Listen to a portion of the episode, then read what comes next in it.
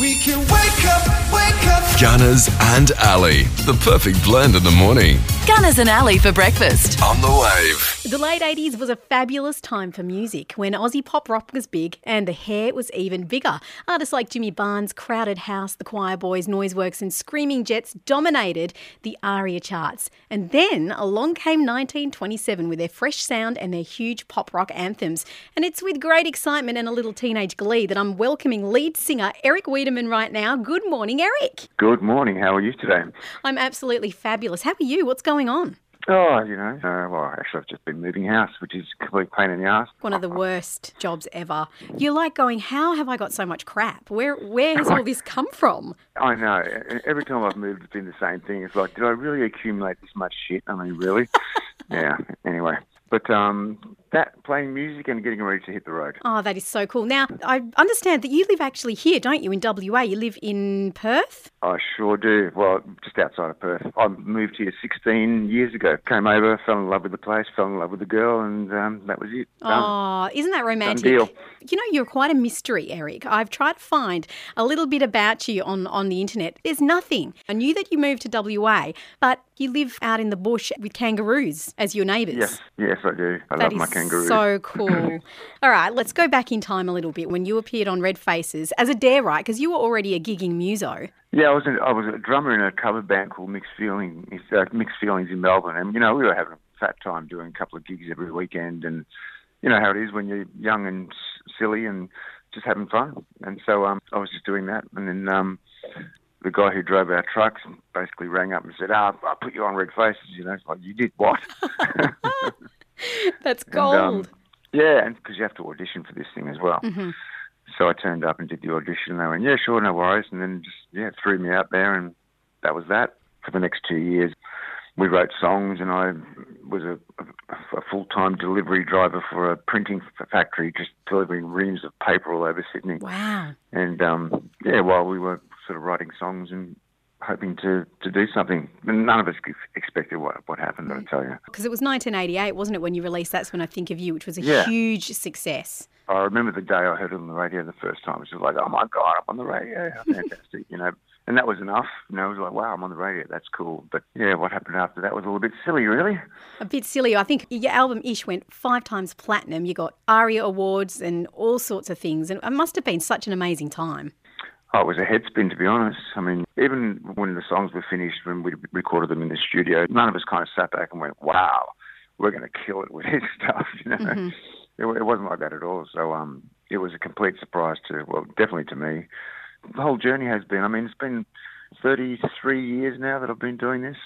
It still blows me away that, you know, the kind of people that turn up to the gigs and just say they've, you know, maybe their mother put them onto it, some young people as well, you know. Yeah, it's just fantastic. It's very, very flattering to be part of that, I have to tell you. very flattering. And as well, I reckon your song, Compulsory Hero, people have taken that and that's basically what people use for Anzac Day. That must be a pretty awesome thing as well. Oh, look, I, I can't even begin to tell you in words how that makes me feel. I mean, um, back in 2011, um, we were invited over to Af- Afghanistan to play that song, amongst others, for the troops. Yeah, that was a real moment, yeah. Obviously, you guys disbanded in the early 90s and then you reformed again in 2009. What were you doing in between all of that? Um, oh, look, I was uh, still playing music. I hooked up with a guy called JJ Harris. He used to play drums for Divinyls, another great band from that era. And we were doing some gigs together. And then uh, I hooked up with Frank Celenza, who was the drummer from Baby Animals, and we did some things together. But I've always had my finger in the musical pie, so to speak.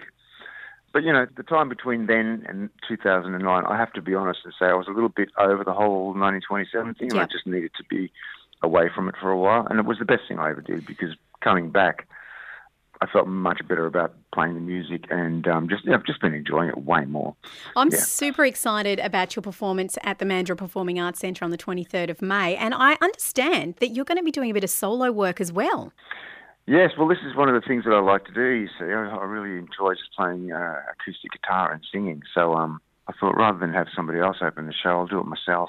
And you know, like you were saying earlier on, it's hard to find any any kind of information about me on the internet because I'm just not one of those people that you know just puts himself out there. So I figure it's um, a bit of an opportunity for people to get to know me a little bit as well. Just you know, tell, tell a bit of. I, I like to tell a little bit of, of my story. Yeah, hopefully people can kind of see who I am. I hope. Do you have kids? Do you have any children? I do have a daughter. She's um, she's living in Melbourne actually. And what does she think of your music? She doesn't really say, you know. Ah, typical kids. I think, you know, I think she's impartial. She's like, ah, whatever, Dad. You know. So. Yeah. Come on, Dad. You had a great mullet in the 80s and 90s. Let's Who leave that.